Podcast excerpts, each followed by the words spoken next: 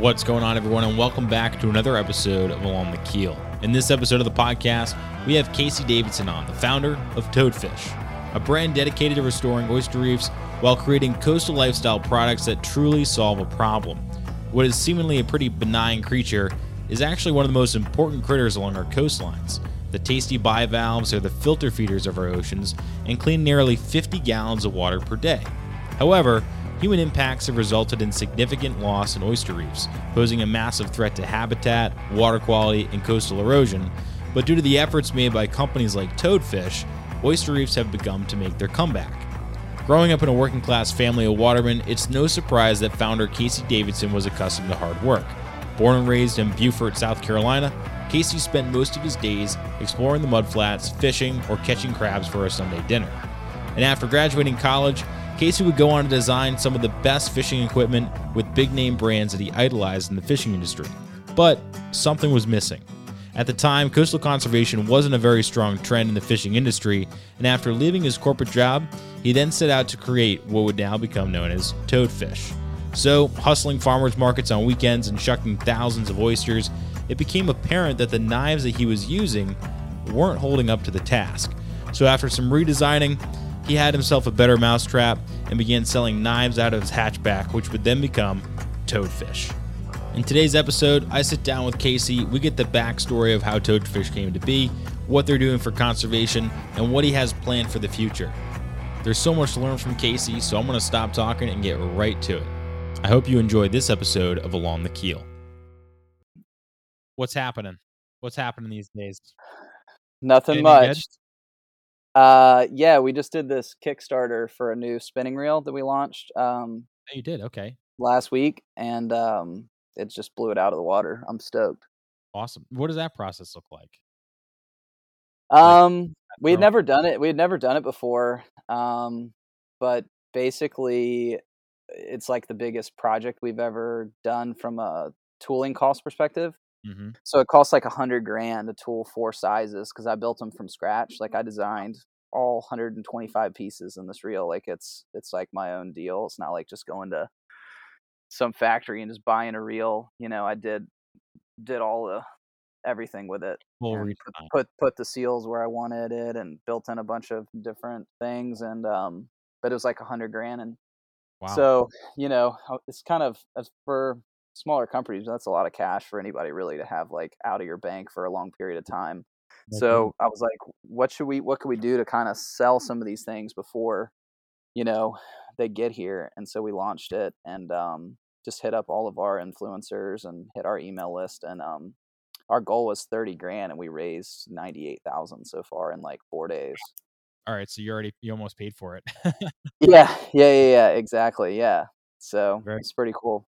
Yeah, it was Yeah. pretty cool to not have to advertise like or pay money for advertising. Just yeah, they just have a big enough right? following in- where people are like, yeah, to, to like, I want this mean, toadfish reel. And the fact that they're willing to be like, here's 150 bucks out of my bank account, which I mean, even like, I don't know if I would even do that, you know. And then I'm not going to get my product until like January, you know. Right. So it just shows that people just love the brand and um, love the products we're making. So it was exciting. Well, it's a great, it's a great case, it's a great case study, uh, bleh, great case study. Then, right? I mean, to to hear that your brand is so significant that uh, people are willing to shell out money in advance for products that they're not going to get in four months. You know? Right. Now- yeah, I was really blown away, honestly. Like I didn't know how it was gonna go.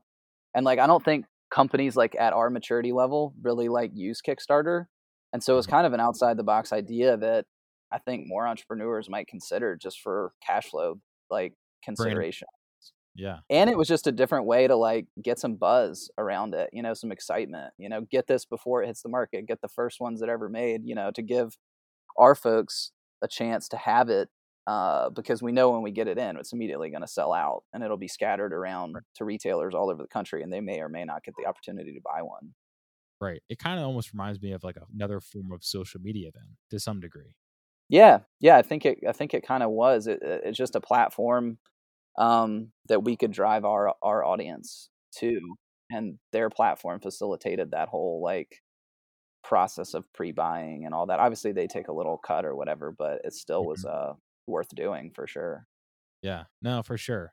Well, so then, you know, that's a great little segue into what pre $100,000 out of the bank to make one single product would look like, right? When the when the beginnings of Toadfish were just kind of on the cusp of coming up with this idea and it being born into what it is today. So, Casey, thanks for coming on the show. I'm really excited to chat with you. Now, with you kind of being from South Carolina and your family being from South Carolina, what is it meant to grow up along the coast there in because you're in Beaufort, correct? Yeah, so I don't live in Beaufort right now. I live on James Island, which is right out of um, Charleston, South Carolina. Mm. Um, but I did grow up in Beaufort. Um, like you said, I, my family's been there a long time. I think I'm 14th generation, so like you know 1700s type type of family. Um, but you know, not like like a bunch of like uh, plantation rich folks. Like we were like the normal working folks. Yeah, yeah. And yeah. um, so like growing up on the coast for me is just like a it's a big part of who I am and kind of how like I self identify. Mm-hmm. You know mm-hmm. who I am as a person, really. Um, you know, growing up like I mean, some of my best memories with with my father, my grandfather, my great grandfather were on the water. You know, whether it be fishing or picking up oysters, or um, we have this neat thing in South Carolina where you can go out and throw the the cast net over over bait and shrimp mm-hmm. uh, that way, which is really cool. You know, setting the crab pots and having a you know crab boil on my grandmother's dock or something like that for a Sunday dinner. Um, or just you know getting pulled behind the boat on the knee board or um yeah. I remember so many memories with me and my cousins were bored and we would just get our nets and walk out into the pluff mud that we have here and sinking up to our knees and we'd call it crab bogging where you'd run through at low tide and see if you could just scoop blue crabs up and put them in the bucket. Oh really? Um, yeah. That's so yeah i mean so yeah it's a huge part of who i am and um you know, and that's really why I think I've kind of gotten to where I am and kind of doing what I'm doing because just being involved in this um in this lifestyle in this kind of special place and these yeah. saltwater ecosystems is is really kind of who I am as a person really right do you think you were attracted I mean being cuz I think the one term that gets thrown around today is you know that being a waterman right would you consider yourself a waterman you know someone that is really kind of all influenced by the coastline? Yeah, I think so. Um, I mean, probably more my my father and grandfathers and stuff like that that actually like, you know, depended on that for their livelihood. Um, but so you know, obviously, yeah, like what? from a, a rec- I'm very much a recreational person now. But like, yeah, I plan all my vacations, my family vacations around fishing or you know being out on the boat. And like when I was working in Columbia, South Carolina, which is kind of more mid-state. Um, and I got my wife got pregnant with our first child. I immediately quit my job and said we're moving back to the coast because, you know, I want to raise my my daughter the way that I was brought up and teach her to throw mm-hmm. a cast net and and do the things that I that I love and and uh, so yeah, definitely. What do you think that teaches someone, you know, from a young age, right? Because there's a lot of different variables that have gone into the creation of toadfish, but you know, there's a reason why you want to move back and have your daughter grow up the same way that you did. Not only from like a cultural and fun perspective, but also just being like a good human being perspective. Yeah, I think there are a lot of values that uh, hunting and fishing bring that you can't really um, teach any other way. And I think it is a I mean, I don't even think respect is a, a, a, strong enough word, but it's an appreciation for for nature and and like what how that kind of guides you as you go through life, like mm-hmm. understanding you know your impact as a human and what you want to do with your life um kind of more those you know those end goals versus kind of means goals. Hmm. Yeah.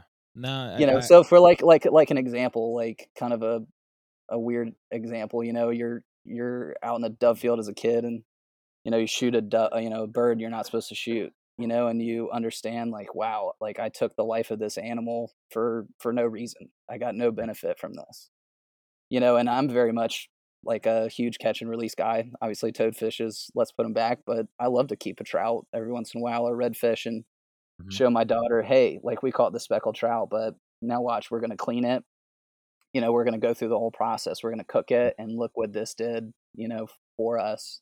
Um, and so that that's important, I think. And I don't think you can really teach that, like, um, you know, just kids growing up other places and not really understanding that connection.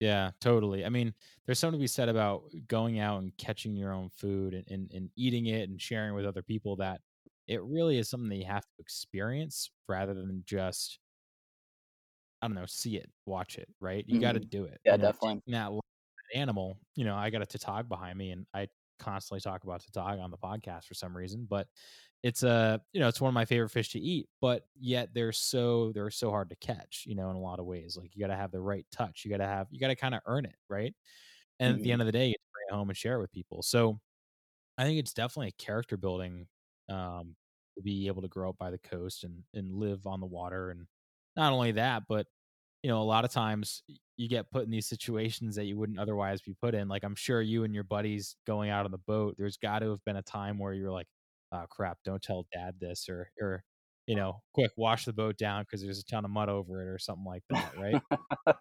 yeah, for sure. And just situations you get in on the water that are that are dangerous and a healthy respect for for those situations I think is is good life lessons as well. Yeah, you got to keep you got to um you got to trot the line, right? On on uh danger and not danger. And the ocean yeah. is a good teacher of that. So from from your point of you know growing up on the water and being involved in the ocean was that something that you think that was largely just placed on you because your your father and grandfather were both watermen themselves or was this something that you kind of earned on your own as well um i mean i'm definitely lucky to have grown up the way that i did i mean like even my great uncle he was a shrimp boat captain in beaufort and uh you know in the summer times getting to go out with him and and work on that boat when I was 11, 12 years old, staying out overnight and sorting everything and getting a chance to throw a mm-hmm. line over and catch a huge shark off the side or um, just it, it just gets you excited about the world and makes you realize how how much out there there is you know when you're in the middle of the ocean and you're like wow i'm i'm i'm a small part of this universe but also kind of connected um, and so yeah, I mean, I guess I was lucky to to get to experience those things, and I don't know if my daughters will get to experience all the things that I did, but I think um, I'm ha- happy that I that I did, and it definitely has made me who I am for sure. Yeah, and, and then going from growing up, you going into the world of okay, now we got to go get like a career, and we can't just play on the water all day, obviously, right? Right, right, so, right. right you've created a business that kind of allows you to in some ways do that. Um what was the next what was the step right? Because i know you went to school um and then from there you you know did some design stuff. So you know where were you going and where was your head at as you kind of were like huh what do i want to do? Like how do i want to figure this out? So i think the biggest step was and again this is something that my kids will never get to experience but it was like doing what i talked about working on the shrimp boat but then also like my dad was a home builder so like mm-hmm. growing up in the summers, from the time I can remember, you know, I'm out driving nails and laying shingles in this 90 degree heat. And uh, I don't know if you've ever been down this this far south, but the humidity, it's like 100% humidity, and it's pretty brutal work. And so I knew at an early age that I didn't want to do that the rest of my life. Um, so my brother and I were the first two in our family to go to college, and um, when I was there, I really just tried to like discover things that had never been you know, I really cherished college because it was no one in my family had ever went, and it was neat doing like a liberal arts thing where I could really just immerse myself and and learn different things. And um, mm. I eventually came back to the conservation side is really where I was interested. Um, so I did some internships with the Coastal Conservation Association in South Carolina, and through that was able to um, just learn about that arena. And um, I wanted to be an environmental um, attorney, but kind of the more I learned about that, it just didn't seem like it was going to be a great fit for me. Um, and so that just time. So what's that?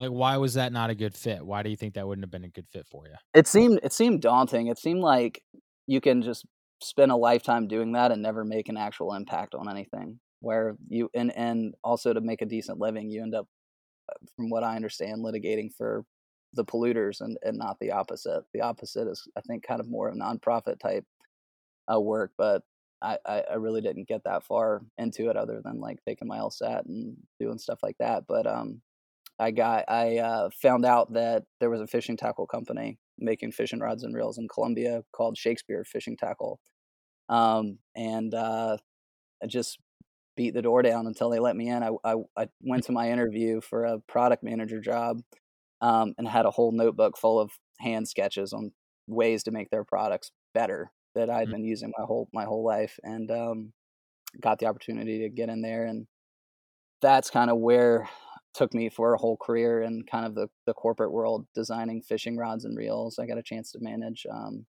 Fenwick, which was a really cool old rod brand you're probably familiar with, really fun brand. Uh, Pflueger, Pflueger reels, designing a bunch of Pflueger reels, and then um, eventually I left there and went worked for Shimano for a, a, short time, about a year, doing their product development as well. So that's kind of been my my past. Yeah, and now was that something that you did as a kid? Like were you someone that was always interested into engineering, designing, figuring out the way things work? Like there's got to be some sort of catalyst that was like, all right, I like the ocean, I like the water, you know, I like being on the water. How can I kind of bring these things together? But there's also that like there's that knack, right? There's that almost like a talent, if you will, of Casey's good at designing stuff. Like when did you figure out that you were that kind of guy? Well, I always loved to be creative, and I just never thought that I could have a career where I could be creative. Um, like as a kid, I was an artist. I'd love to sketch and draw, and I would go sit places and and and paint like you know landscapes and stuff like that. But mm. I mean, I was pretty practical too. I was like, you know. I gotta gotta make a living as well. So um, I kind of always have liked that side, but I never really had. I didn't go to school for it because I just didn't think it was a like a feasible path to make money, I guess, or you know, or whatever society told me I needed to do. Um, but it was pretty neat that I kind of stumbled into something where I got to be creative, got to fish all over the country, um, and make products that I was passionate about. Because um, I just remember, like as a kid, like saving up 30 bucks so that I could buy my first Ugly Stik and stuff like that. I mean, it was pretty awesome to work on those brands that I really like idolized as a kid. Mm-hmm. Um, mm.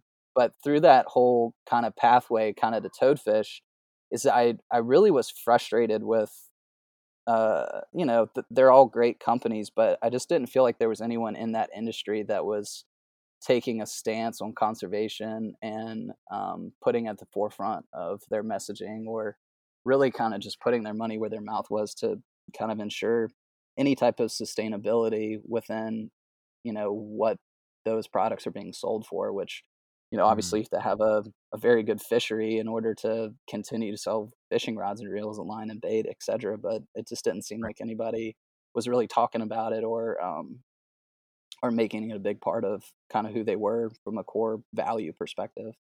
Why do you so think that? you think companies have kind of gone through that process with kind of disregarding the very things that we need to actually maintain a healthy fishery? I don't know. I mean, I remember talking to some CEOs and uh, of those companies and of different companies. Um, again, I, I, I don't want to talk trash about anybody. They're great companies and great great people. I, I, love my journey there. And I just remember you know folks being like, "Yeah, well, we pay so much in excise tax. You know, look at all these taxes we're paying." And you know, so so maybe they're just think that they're doing enough, or um, you know, they're doing what's required. Mm-hmm. Um, I I just uh, I just saw that as a kind of a gap in and and thought and and uh, in terms of how to build a, a, business the way that I wanted to build one. Right, right. Yeah, I think it seems as though a lot of companies, you know, and now it's kind of changing as the conservation becomes a little bit more in, I guess, kind of trend. Well, yeah, yeah, right. Yeah. Um, but it almost seems as though it's like, okay, yeah, well, we pay our taxes, like that's like the standard, right? And and doing the bare minimum or doing the standard really doesn't help anyone right you got to go mm-hmm. above and beyond. And someone like you, like you know, taking your design work and and and transferring that into creating toadfish, um, obviously you know raises the bar significantly. So with your time, you know, working with Shimano, CCA, and all these other companies, at what point were you like, you know what, I know how to do this, and I know I bet I can do it better. So how do I go do that? Yeah, I mean, honestly, it was when I got um, let go from Shimano. I just said, man, like, I know I can do this. I I know how to design great products that people like, Mhm. and I I've always I, I had always had the idea for Toadfish really since I was in high school. We used to um, my brother and I used to make fun of all the kids that would wear the the redfish belts and all the like marlin marlin hats and stuff like that because we were just like, man, these guys are like such posers. We're gonna make a uh, like a toadfish belt, you know, and w- wear Yeah. that just because we thought it was a hilarious fish that you would only really know about like if you you know actually fished a little bit. Um, so we thought it was I thought it was just kind of a funny concept, and then through when I was working at CCA, I really kind of learned more about like the real reasons for fish mortality. Um, the number one reason for fish mortality is water quality, and you Mhm. would think it was over harvesting or gill netting or you know a list of 50 other things that problems that that our fisheries face but but really it's water quality and um again like i talked about with being an environmental attorney i didn't think that i could have an impact on stopping pollution or stopping polluters um you know more and more people move to the coast uh, more more things are manufactured and and produced or whatever is causing you know runoff you know, you name it you know everything flows downstream so Mhm. what are what is something that I can actually make an impact on? And, and through CCA, through my mentor Scott Whitaker there, who's still the director for South Carolina, he he, he really kind of brought me that. And then I started researching. And I said, well, wow, this the oyster is the answer. It, it has to be. Um, so that's how I kind of discovered that piece, and then I just married that with this cool creature whose scientific name is actually the oyster toadfish. And I was like, what better mascot to be kind of a um, yeah a mascot for oyster restoration and water quality than than the uh, the nasty old oyster toadfish. So it's funny, I like kind of I, I kind of knew that I wanted a brand around oyster restoration and conservation before I knew what the brand was and before I knew what products we were going to make. Um, I just knew that that was something that I wanted to, you know, it was in your conscious, yeah, almost. yeah, yeah. I was like, that's what I want to do with my life. I just want to kind of figure out a way to replant oyster beds. Right. You know, it's funny you bring up the the toadfish, and right, it's kind of a on its surface, it's kind of like an ugly looking fish. It's funky looking, like there's it's got fins in places that you wouldn't normally think it would have, and you know, it's kind of a funny color, but it's a cool fish. Like you pick one up, you're like, man, this is kind of a neat organism, right? Similar Mhm. to a um, you know, like a not a dogfish, uh, a sea robin. I don't know if you guys, you Yeah, guys yeah, yeah. And we don't have those here, but yeah, I'm familiar. Yeah, so like you know, they bark at you if they if you come out of the water. They got like hmm they almost look like spiders, and you know, tautog are pretty ugly looking fish, but they represent, you know, kind of like eh, I feel like this hardy animal, right? Hardy like an oyster. And an oyster has so many different, you know, ecosystem services that it provides that it really is like that ultimate filter feeder, that ultimate um if you were going to represent conservation with that one animal, like the oyster would probably be it. So, Yeah, it's the centerpiece of of most of the ecosystems mhm, uh, or saltwater ecosystems um, in our country. You know, it's it's the coral reef of the United States, um, but not a lot of folks know that, and they don't know kind of the situations that those habitats are in, and they have no idea that the snapper and grouper, even that you catch offshore, grow up mm, inshore on oyster beds. You know, it's it's it's the centerpiece of the whole equation, and um, you know, like in our state, we we probably have some of the best oyster populations probably in the world Hmm. still. Um, but we harvest 150,000 bushels a year and we restock close to 40,000 bushels. Wow. And it, they, ta- they take about two years to grow. So, I mean, if you model that out um, over whatever period of time, I mean, you can you can kind of do the math. Yeah. Now, is that when you guys say harvest, are you harvesting like wild caught oyster? I know that sounds kind of stupid, but there's no, no, no. It is. It's wild. Yeah, it's wild, native. Um, we call them clusters, or Mhm. you know, native clusters. For we have oyster roasts down here, um, and they're harvested commercially and recreationally. Mhm. Um, whereas, like probably up up your way, it's mostly just aquaculture, which is you know putting the putting the seeds, uh, oysters into cages, and then Mhm. harvesting those, and and that's actually kind of a new thing down this way. But every state that we've donated to that had that has a good strong aquaculture background as well is seeing recovery on their native beds because it's taking helping take some of the strain off of the native populations. So Yeah. those two kind of can go hand in hand. Eating sustainably grown oysters that are grown in cages is actually the only food that that I know of where the more of them you eat and the more of them you grow, it actually has a positive impact on the environment because they're being grown from spat, from microorganisms, which is right. completely sustainable. And then while they're growing, they're filtering the water. And then if you take it a step farther and you recycle those shells back onto the native mm. beds, um, you could be regrowing wild populations with the shells that you grew. So, I mean, think about like that versus eating a There's steak really where nothing you're, bad you know, no, no, but we still have legislators that down here our our aquaculture farming is always under fire from different legislative people because they don't want cages in front of their million dollar docks, you know. Yeah. That's usually the uh that's the limiting factor, right? Is that whole ideology behind like tourism and, you know, looking at them, but in my opinion, like people want to go see oysters. Like they come to, you know, Rhode Island for example, and my buddy does oyster farm tours at his farm, you know, and it hmm explains to him the whole thing. We'll find it really cool, but it's those very select few that have a lot of money that can put towards, you know, not having them in front of their in, in front of their house or whatnot. So yeah, Yeah. it's a it's a very interesting dynamic. But so to kind of go back to this idea of you creating toadfish, eventually you decided that, you know, Shimano wasn't your thing. You you move on and then you start selling these oyster knives, right? And you start selling these oyster knives that are a little bit different. Can you tell me about like how you went about designing those and like why the oyster knife? Obviously it plays into kind of the toadfish and the oysters, but you know, you could have picked some of the other products that you currently have, but the oyster knife seemed like just such a perfect fit. Yeah, I started with the oyster knife because really the whole idea was an oyster knife that replanted oyster beds, and Mhm. I knew that locally I could get some some buy-in there. Um, and so obviously I told you about my family and what they do, but we have some aquaculture as well as they pick you know native oysters down in the river. I grew up on the on the Whale Branch. We've had those leases in our family for you know hundred years or whatever. Mhm. But um, I would go down, um, get oysters from my cousins for 50 cents for a single, and then on the I would shuck them for a dollar at the farmer's market, and that's how that's how I would, that's how I would make my money on the weekends. Um, well, really for the for the week.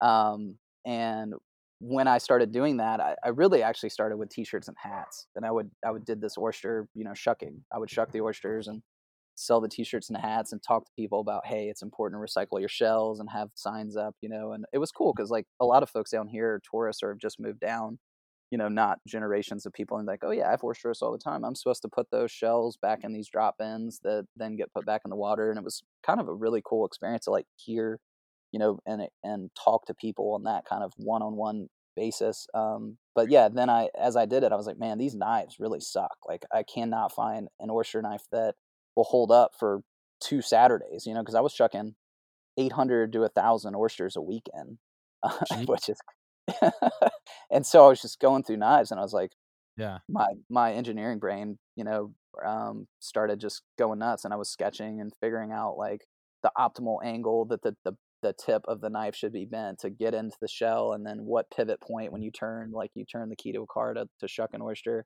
like what Mhm. that is and what the ergonomics should be with with your thumb on top. And so I built this kind of inset for your thumb and um, making it full tang so that you know you weren't getting some of the breakage issues that I was having on some of the other knives. And um, so yeah, I built a little bit better mousetrap, and then I um, you know built a nice. I would go out and collect driftwood and cut that up and make these little in-store displays where you could stick the knives down in the little piece of driftwood with a little placard I'd drill on there. It says, you know, um, we're replanting oyster beds with every oyster knife sold, and during the week I would drive around, kind of old school style. Like, it, I don't think it was MapQuest, but it was like just like kind of like that Google Maps or whatever, where you I would just map out my route on these little independent retailers, and I would just get at a little Suzuki hatchback, and I would just drive around and try to sell sell them a dozen at a time, you know, out of the back of my car.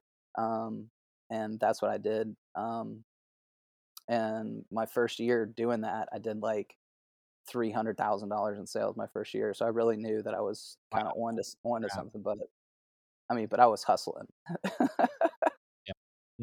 But three hundred yeah. grand in in the first year, whereas mm-hmm. most businesses are, you know, they're not making anything, right? It's just like we're just gonna break even and call it quits. Or not quits, but break even, and then next year we're gonna make some more money. So with that, yeah. I mean, it must have given you a whole bunch of confidence to be like, okay, I got something here. And and at what point were you like, all right, well, what's next? Yeah, so I've never taken a dollar out of this company. I always just roll anything we make right into new products and, and into marketing, into growth. Um, so from there, I was like, wow, I solved this oyster knife problem. Let's go solve the the shrimp problem. And obviously, you know, I had been around shrimp my entire life and had watched my grandmother peeling shrimp with this old red plastic shrimp deveiner that cost three dollars retail, and I'm like, I'm gonna redesign that thing, and I did that and um, built the Frogmore shrimp cleaner, which was my second product. Um, and I was peeling shrimp one day at a at a farmer's market, and I was peeling them and then cooking them in like a little cast iron skillet, um, mm and just doing that. And um, this guy came by from Garden and Gun magazine, and he ended up doing like a little, you know, write up on me about it, and uh, it just went bonkers from there. I mean, I think I yeah. I sold out of every shrimp cleaner I had, and it just kind of like just took off from there, and just kept parlaying the money into new things. And then next, I went after crabs, and I'd redesigned a a crab cracker, but it actually is a crab cutter. It cuts perfect circles around crab claws instead okay. of smashing them. It's spring loaded and has little teeth. Um, I have I have a patent on all these products too. I design and patent stuff and then take it to market. Um, and so I've just been solving problems basically. So like I think the best products are ones that um, come from a place of authenticity, but also like you can tell that hey, this takes what I used to have and and makes it better and actually solves like a problem or enhances something that I used to do. And the other mm-hmm. success I've had with the products is they're not like completely new things that you have to explain what the product is to someone. You know, like yeah, an oyster knife that that shucks oysters better, a, a, shrimp cleaner that I put a little blade, a little sharp blade on the underside that butterflies, so it it deveins and butterflies at the same time as you oh, peel wow. it. So it took a yeah. took a step out. You know, the crab cracker doesn't smash the shells to bits, and I never could get into stone claws either because there's you know you have to get a mallet and you end up just mm-hmm. destroying mm-hmm. this beautiful thing. So it it cuts it, uh, and then you know, I was tired of spilling beers on my boat all the time because uh, I didn't have any cup holders. So solve that problem. You know, I, I started tinkering around with unidirectional suction and, and figured out a way to make a, a koozie that, that didn't fall over, but you also could pick up very easily to drink. Um, you know, you, then, just there's I was tinkering around with unidirectional suction.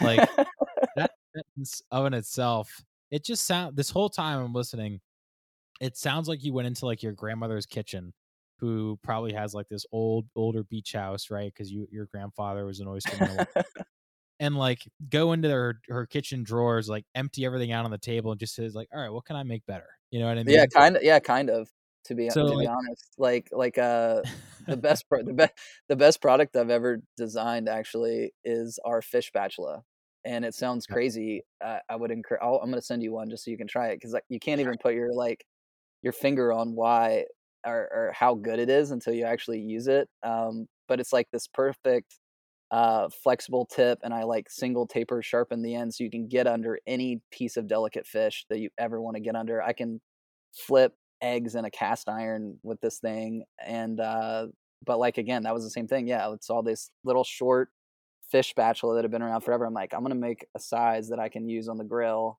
And I built in a built-in spoon rest so it sits up off the ground. So when I fry fish, I don't have to have a spoon rest and the grease getting on the ground. But it's like little things.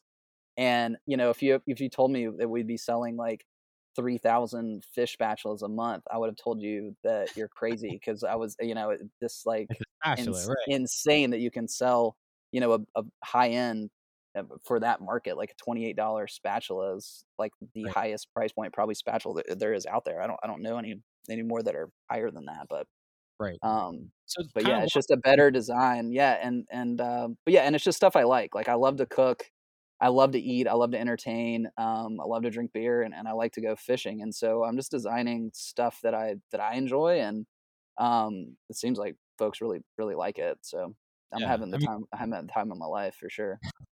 it sounds like it. Just sounds like you're kind of messing around and having fun. And I mean, and at the end of the day, creating this really unique brand that not only you know allows people to have a great product, but you're also helping restore and conserve you know the areas that you know and love. But I'm I'm curious, like if we take it a step back, you go through your design process, and yeah, it's something that you know that you love, and that you're kind of taking this experience, you want to make it better, and you're you're building a tool that already exists, but in terms of like the actual functionality of it, you know, like you talk about the spatula and you're talking about you making it a little bit tapered at the end and that whole process. Are you doing this like you drawing these things out first? You go to a CAD software? Like walk me through that process. I'm curious.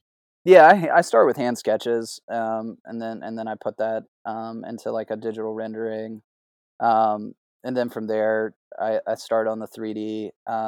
And then really, but really the where the rubber meets the road is the 3D printing process. So like I've learned a lot about that because I'm a self-taught designer. Um, you know, I didn't go to school for any of this stuff, and I've had a lot of help and coaching along the way, and a lot of people helping me. But um, I found a a really good 3D printer that's like a third party because I used to kind of do them in house, but with like cheaper prints.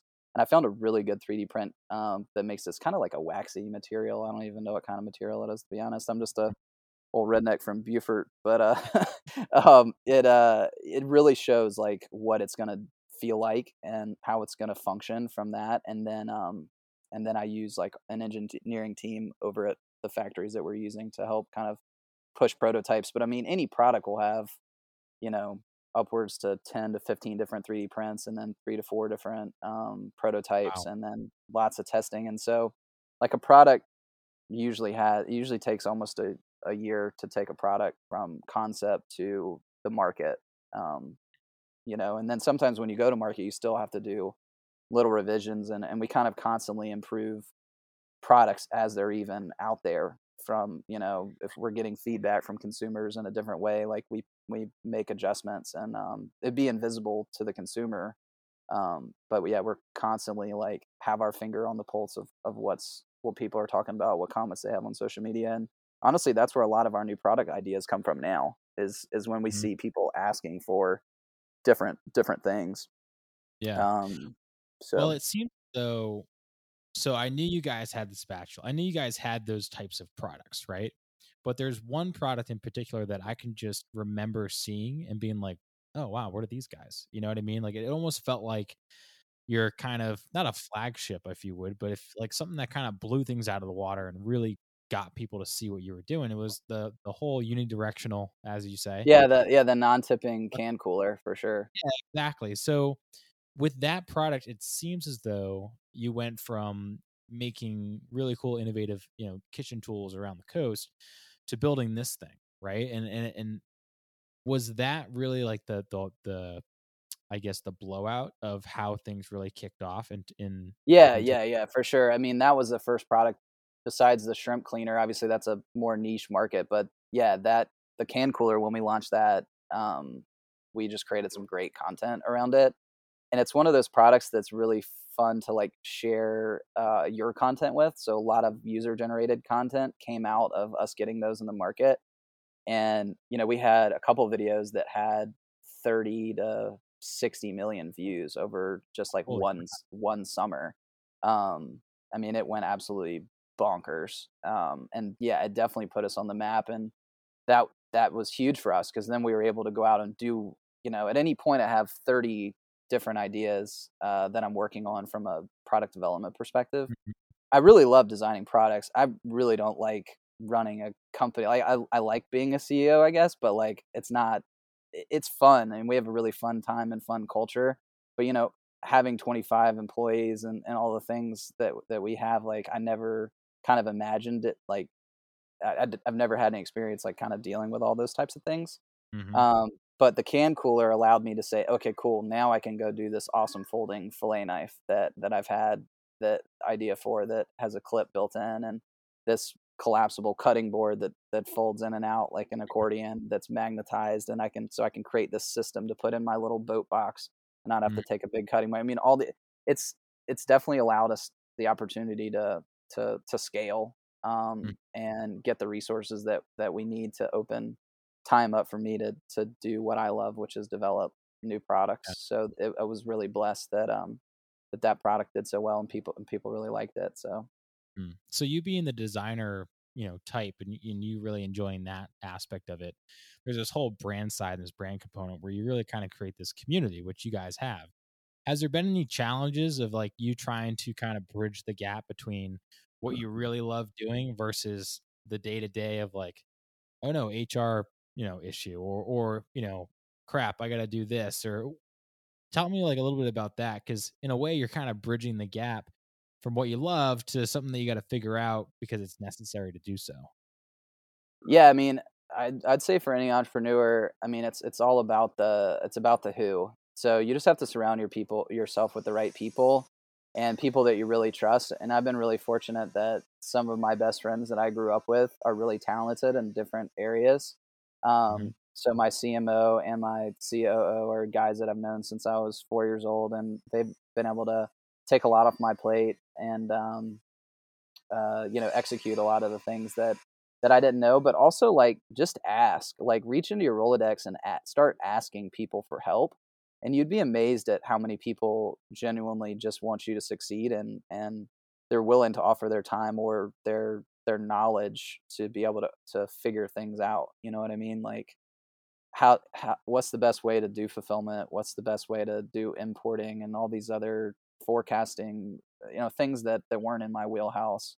Um, you know, I th- I think building a brand and um, marketing and product that's like the fun stuff that I love doing um, and I'm good at. But all the other things I've just had to find the right people to do the the right things, um, and just don't be greedy. Just just you know pay people what they're worth and create a culture that that um, just you get buy-in from everybody and um, just build a business the way that that you want to and and that that a business that you would want to work for um, so that that'd be my kind of advice for anybody there.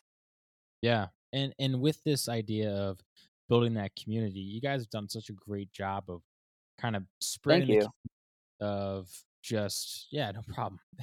A you know out into the ecosystem right? So kind of giving back to oyster restoration and creating these pipelines for people to kind of go to and say okay toadfish like they're putting where they're they're putting their money where their mouth is because you know like what we spoke about earlier unlike the co- the companies that were just kind of relying on other outside sources to to keep you know the ecosystem alive you're actually going out there and doing that you know you're you're boots on the ground approach. So, what are some? Yeah, I mean, we're we're a because I know we spoke.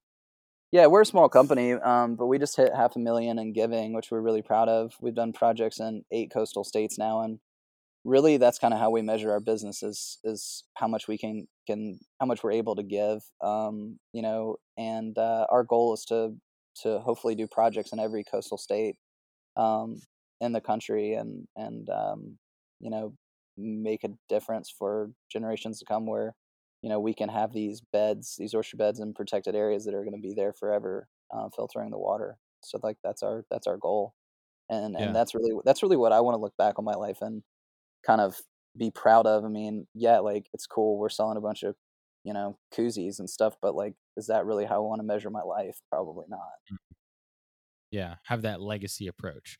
And in a lot of ways it seems as though you know you're growing up with your grandfather and your father being kind of those watermen this is kind of your version of that right you didn't go off and do finance mm. you didn't go off and do something else you went off and you you're giving back to you know your your community that you started with i mean it seems yeah. like it yeah, yeah definitely no i mean that's that's what that's why I get out of bed every day. It's, it's exciting. Yeah, for sure. So now, as you kind of continue to develop Toadfish and you continue to kind of develop where your brand wants to go, where do you see Toadfish going? Like new products, new, I guess, new approach to conservation. Like, how do you see it growing? So, on the product side, um, and we've got some unbelievable ideas that we're working on that I I can't wait to to share with the world. Um, I see us kind of sticking to what what we're doing from a product category perspective, I mean, we're definitely going to continue to innovate the coastal kitchen, um, innovate, um, you know, on the water experiences, mm-hmm. um, whether you know whether that be fishing or or boating, um, and you know we may dabble in some camping or some things that you know that we also like, um, but I don't think we'll be any farther departures from where we are. There, yep. just a lot of really cool, exciting ideas that you'll see over the next couple years. Um, and then from a philanthropy perspective, one of my biggest goals, um, and selfishly for for South Carolina, um, right now I'm really trying to work on a, a statewide oyster shell recycling program. Mm-hmm. So, like in our state, we have over 300 restaurants that that shuck oysters, um, but all those oysters end up in the landfill. So, about 90,000 bushels of shell end up in the landfill in our state every year so I'd like to try. I'm trying to put together a program, um, and maybe might involve some legislation to fund it long term, but have trucks mm-hmm. and trailers that rode around and picked up these shells on a daily basis and got them back here to the coast to be able to use for restocking purposes. And if we are able to get a program like that off the ground and show success, I really think that that could be a model that could be, you know, scaled and people say, "Hey, look what South Carolina's doing you know, I'm North Carolina or Georgia or Florida or Texas or Alabama. And, hey, like we can do this too. Mm-hmm. Um, and so that's kind of my um, probably five year goal is to create this statewide oyster shell recycling program in South Carolina. Love it. Love it. Well, Casey, hey, you know, I know you're a busy guy, so I really appreciate you coming on the podcast and, um, you know, being able to tell me all about Toadfish Outfitters and what you guys are got going on over there. Where can people learn more about you, get in touch, get involved? Um, you know, obviously Facebook, Instagram, but where else can people uh, get to know the community better? Yeah, I mean, toadfish.com. We're just about to uh, launch a new site that's pretty interactive. Um, we also have our own nonprofit that we've um, spawned off of Toadfish to kind of formalize our giving and allow our community to also donate extra, you know, with their purchases um, so that's the Toadfish Conservation Coalition. You can look that up as well. And you know, if you're interested in giving to the oyster restoration, that's a, a good platform. Our nonprofit um, gives 100% of all proceeds. Um, we have no overhead; it's just volunteers. So that'd be a good place for you to check out as well. Awesome, awesome. Well, Casey, thanks for the thanks for the time today, and uh, we'll talk to you soon.